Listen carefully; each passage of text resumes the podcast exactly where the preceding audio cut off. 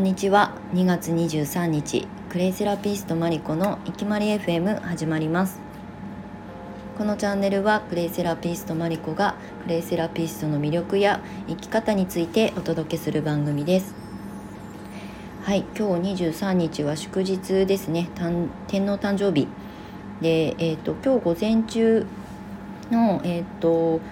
10時に、えー、ハワイ島に住んでらっしゃるライフシフトコーチというあの活動をされているゆり子さんとコラボライブをさせていただきました。あのアーカイブにね残してあるのでよかったら、えー、聞いていただけると嬉しいです。大人のガールズトークということでまあそもそもはコラボライブをやる前に私のライブに遊びに来てくださったゆり子さんをお誘いして、えーと、と急遽まあコラボというかね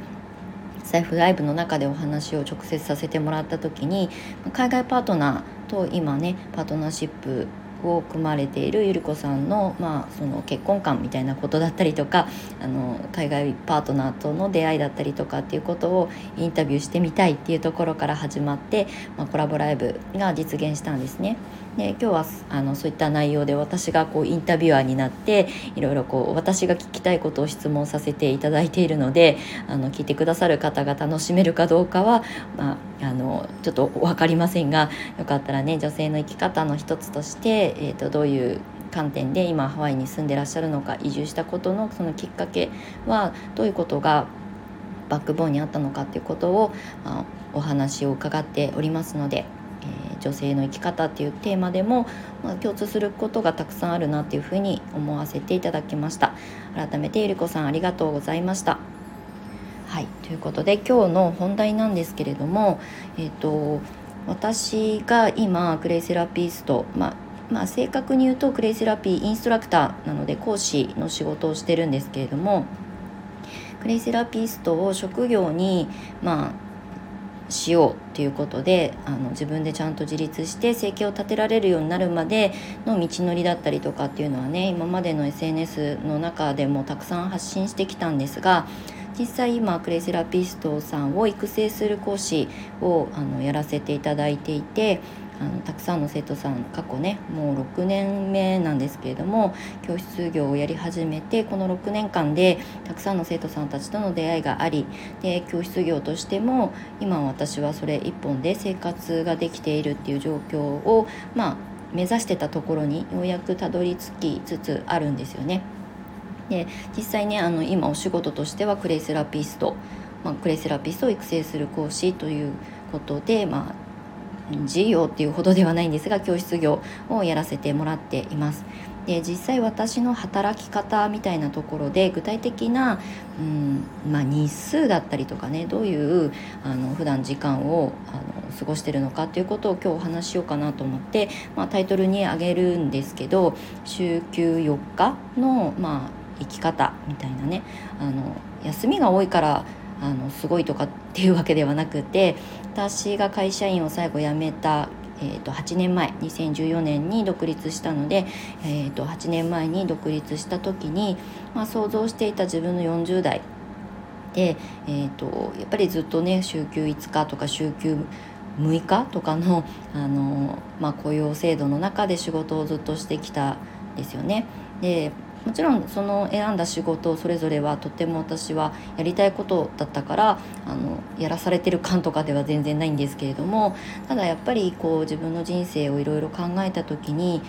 ずっと会社に実感を捧げる生き方で良かったんだっけ？みたいなことを、まあ、考え始めたのが30代に入ってからなんですよね。でもともと独立願望みたいなものは強い方だったので自分で何かできたらいいなっていうのはぼんやり考えていました。これは20代ぐらいの時からずっとそうだったんですけど具体的に行動に移そうと思ったのが30代に入ってからなんですよね。ただ何をすればいいのかが分からなかったし、えー、と何を、えーと私の、まあ、ツールとして発信していくとそれが叶うのかな自由なあの働き方が叶うのかなっていうところからのスタートだったんですよね。でその時に、まあ、クレイセラピーにゆくゆく出会ってるんですけれどもじゃあクレイセラピストになったからその後どうすればいいのかなとかどこを目指せばいいのかなっていうのを考えた時にまずは時間をあのどう使っていくのかとあと働く時間、まあ、働く日数もそうですよねが、えーと、どういう時間軸で私は仕事をしていきたい人なのかなっていうふうに考えた時にただいやただ休みたいからっていうので週休4日っていう設定をしてるわけでも全然ないんですけれども、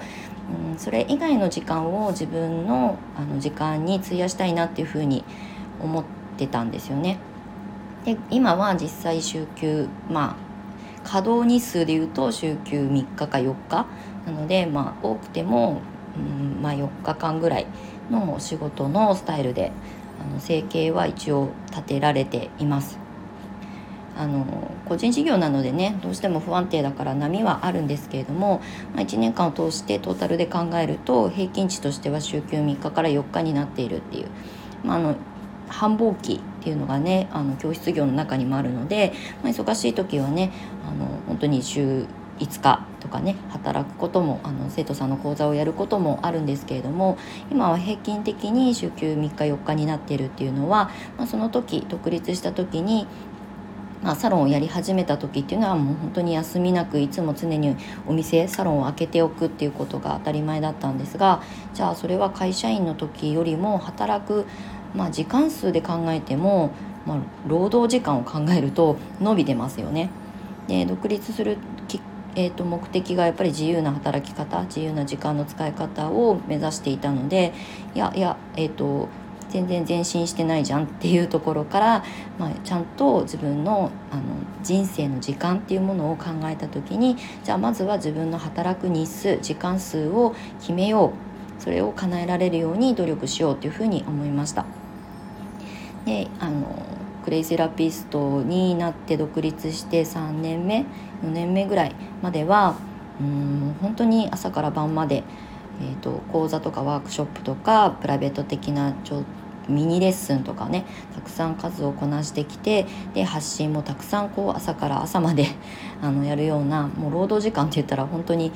ブラック企業ですかっていうぐらいのあの働き方をしてたんですがやっぱりねそれだけあの集中的にがむしゃらにやってきたからこそどこかでねあのシフトするんですよね。あの労働時間労働曲線と収入曲線っていうのがあるんですけどそれがどっかでこうひっくり返るというかねなので労働してなくても稼げるっていう話ではなくてそれだけ努力してきて積み重ねてきたからこそ、えーと、時間の使い方がそこでシフトしていくっていう経験をしています。なので私の場合はうんと週7日あったとしたら、うん、今は週休3日とか4日お休みの時もあるんですけれどもそれ以外の時間を自分にどうあの使っていくかということを重きを置いて自分の年間スケジュールなんかを決めるようにしています。であの生徒さんの講座っていうのは結構こうあのいつも大体定員1人でやっているので大体ねいつも常に3ヶ月ペースで募集をさせてもらう時は、まあ、マックス5人とかの生徒さんマンツーマンレッスンなのでそれ以上増えてくると本当に私がテンパっちゃうのであのやっぱ質のことを考えた時にある程度の人数を制限させてもらってそれで教室業を運営してるんですね。で大体まあ8月とか12月とかっていうのは、まあ、夏休みがあったり冬休みがあったりとか、まあ、そういう季節のあの変わり目でもあるので、まあ、結構ね時間に余裕ができたりとかするんですよね。なので1ヶ月間、まあ、講座という形のお仕事がない時もあります、まあ、それ以外にセッションやったりとかっていうことはちょこちょこ入ってくるので全くあの働いてませんっていうわけではないんですがただそこで、まあ、1回自分の、まあ、中休みを年に何回か取れるような状況が今作れています。でそれ以外の季節はあのコンスタントに今は生徒さんがありがたくも来てくださってるので今のような働き方が実現しています。はい、クレイセラピストになって、まあ、今と昔私が独立した時と今は全然違う状況が、まあ、市場自体もあのクレイに興味を持つ方たちが増えてきてるのでみんな同じような苦労をする必要はないとは思うんですけどでもある程度そこに行き着くまでの準備期間だったりとかあとは積み上げる時間っていうのは大事だと思います。ただ先に決めたのは私はこういうあの働き方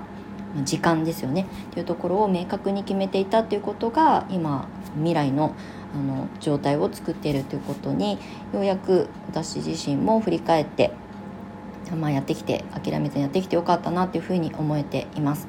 なのでねやっぱりこう何か資格を取ってとか何か学びを深めてそれをね仕事にしたいとか副業でも独立でも何でも同じなんですけれどもそれをね実現させていきたいっていうんであれば先にね自分の人生時間あの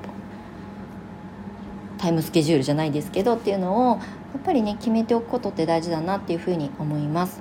そうなのでそれが結果うんまあ、収入につながっていったりとか、まあ、自分が発信することの影響力影響がいろんな人に届くようになるんじゃないかなって思うので、まあ、決めるのは自分の人生時間ですね働く時間とかあとはお休みする時間もとっても大事なのでまずはそこのあの設計をするといいと思います。ということで今日はその急にねさっきあのお散歩に出て帰ってくる間に